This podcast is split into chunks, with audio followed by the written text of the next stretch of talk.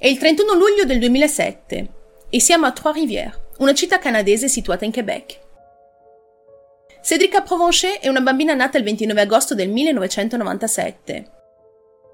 Da quel poco che si sa, ha 9 anni ed è una bambina a cui piace andare in bici e aiutare le persone. Quel 31 luglio, infatti, mentre è fuori casa a gironzolare con la sua bicicletta, all'aria aperta, gustandosi la bella stagione estiva, viene fermata da un signore questo individuo le chiede aiuto perché ha smarrito il suo cane. Cedrica lo aiuta volentieri e con la sua bici va di casa in casa per tutto il quartiere a chiedere in giro ai residenti se per caso avessero visto un cane aggirarsi nei paraggi. Per tutti quelli che mi seguono da tempo, soltanto l'inizio di questa storia vi ricorderà l'inizio del caso Ranucci di cui vi ho parlato qualche settimana fa. Vi lascio il link qui sopra per chi non l'avesse ancora visto. Nessuno le dà informazioni utili, per cui si spinge un po' fuori zona, dove c'è un po' di verde. È accompagnata da un suo amico di nome Claude Lafrenière, con cui va anche in classe insieme. I due bambini vengono visti in quelle zone boschive, in cerca di questo misterioso animale. Sono accompagnati da quest'uomo. Dopo un po' Claude e Cedrica paiono diversi e la ragazzina viene intravista dai passanti e residenti mentre gironzola tra altre vie della città. Eppure il tempo passa e dell'animale scomparso non c'è neanche traccia. Si fanno le 20.30. I genitori di Cedrica sono molto preoccupati perché la loro bambina non è ancora tornata a casa. Escono allora fuori per andarla a cercare e trovano la sua tanto amata bicicletta, poggiata su un idrante all'angolo della strada. Guardandosi negli occhi, i coniugi Provencher pensano subito al peggio. Tutto questo non è da Cedrica. La loro ricerca si fa sempre più disperata. Chiedono in giro ai passanti di quella sera se hanno visto la loro bambina. Vengono a sapere così di quest'uomo con un cane smarrito, del fatto che fosse andata in quelle zone un po' isolate e infine un dettaglio cruciale quanto fondamentale. Qualcuno l'avrebbe vista addirittura salire a bordo di un'auto color vino dalle maniglie d'argento. Il modello del veicolo dovrebbe essere un'Acura. A quel punto, disperati e infinitamente preoccupati, i genitori di Cedrica denunciano la scomparsa della loro bambina alla polizia della città. 71 ore dopo la sparizione, gli inquirenti esaminano tutte queste testimonianze e il loro sospetto è il seguente: un rapimento. Si aprono così le indagini e le ricerche. Anche se non si sa il perché, pare che non sia stato lanciato l'Amber Alert, ovvero il sistema di allarme americano usato nei casi di sparizione di minori. Ciò nonostante non frena né rallenta le operazioni di ricerca e di investigazione. La polizia mette in gioco tutte le armi che ha a disposizione, ricevendo anche il sostegno di centinaia di volontari. L'intera città di Trois-Rivières viene setacciata da cima a fondo, specialmente le aree boschive dove Cedrica si sarebbe avventurata insieme al suo amico e allo sconosciuto. Di quest'ultimo ovviamente non si hanno ancora notizie.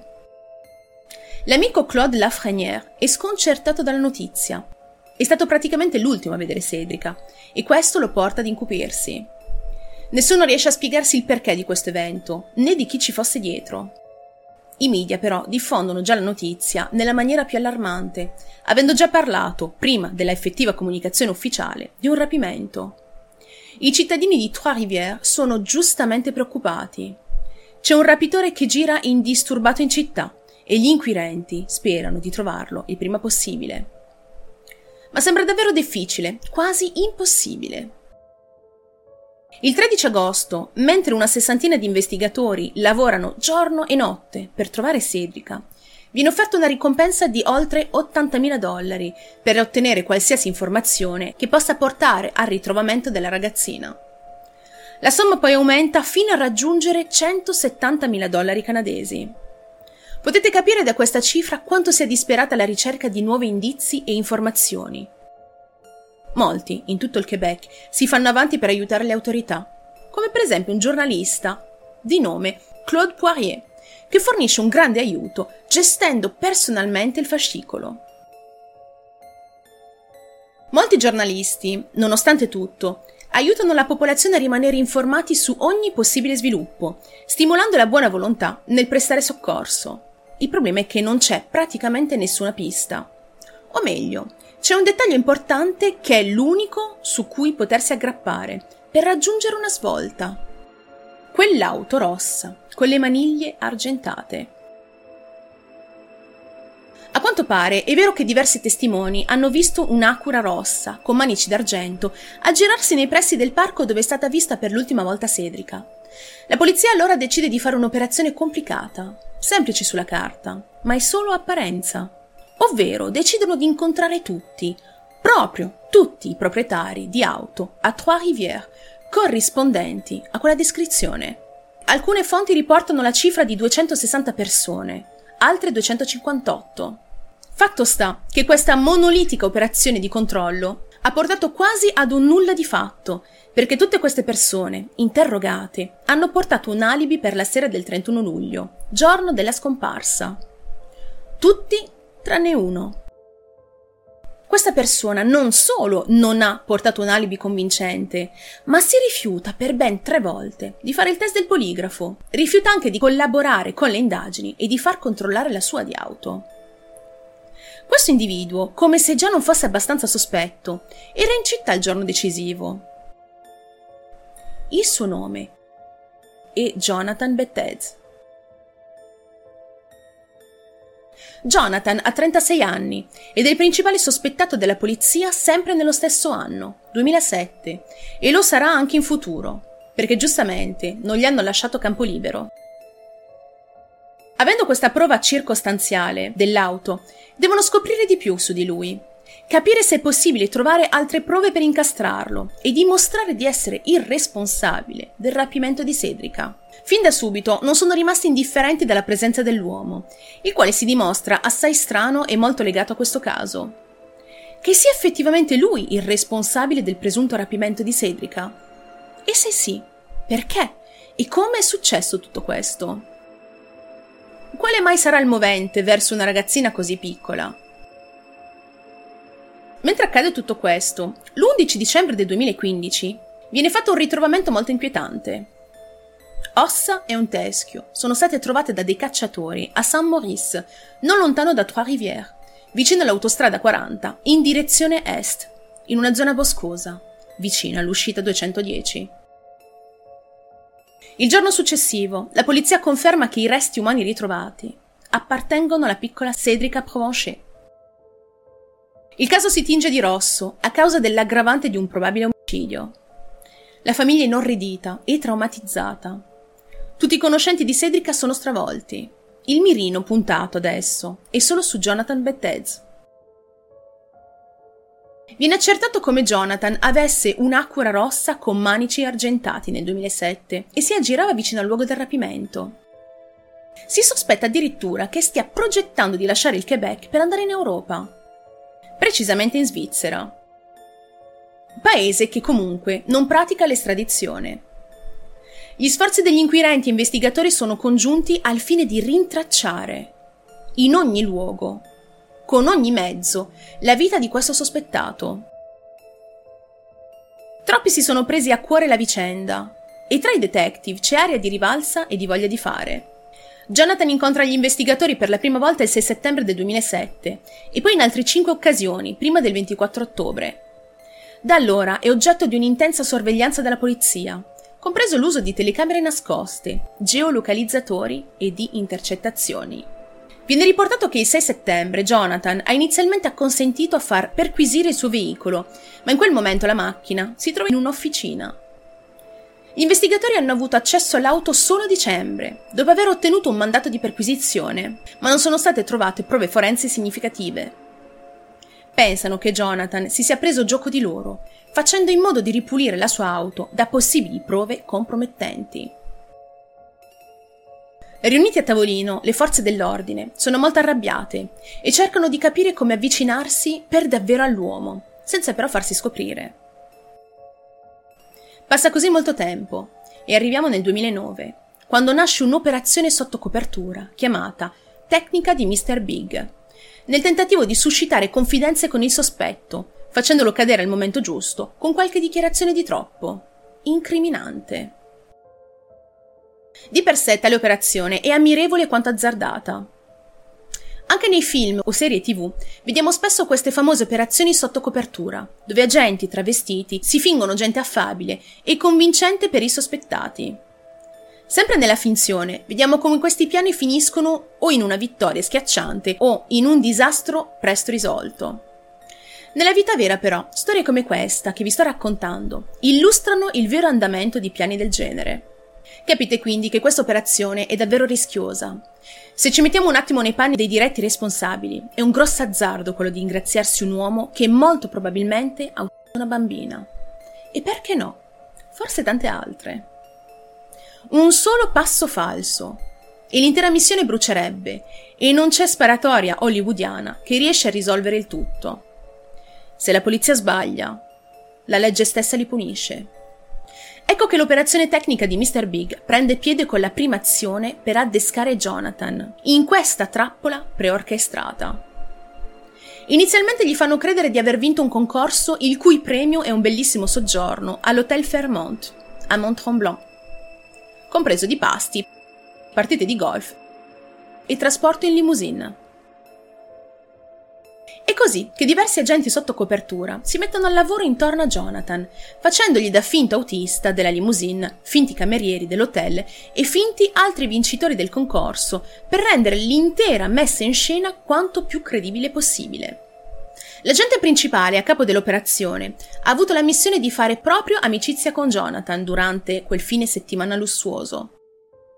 Con il progredire delle attività raggiunge il suo obiettivo, perché si scambiano i numeri di telefono e accettano di incontrarsi di nuovo.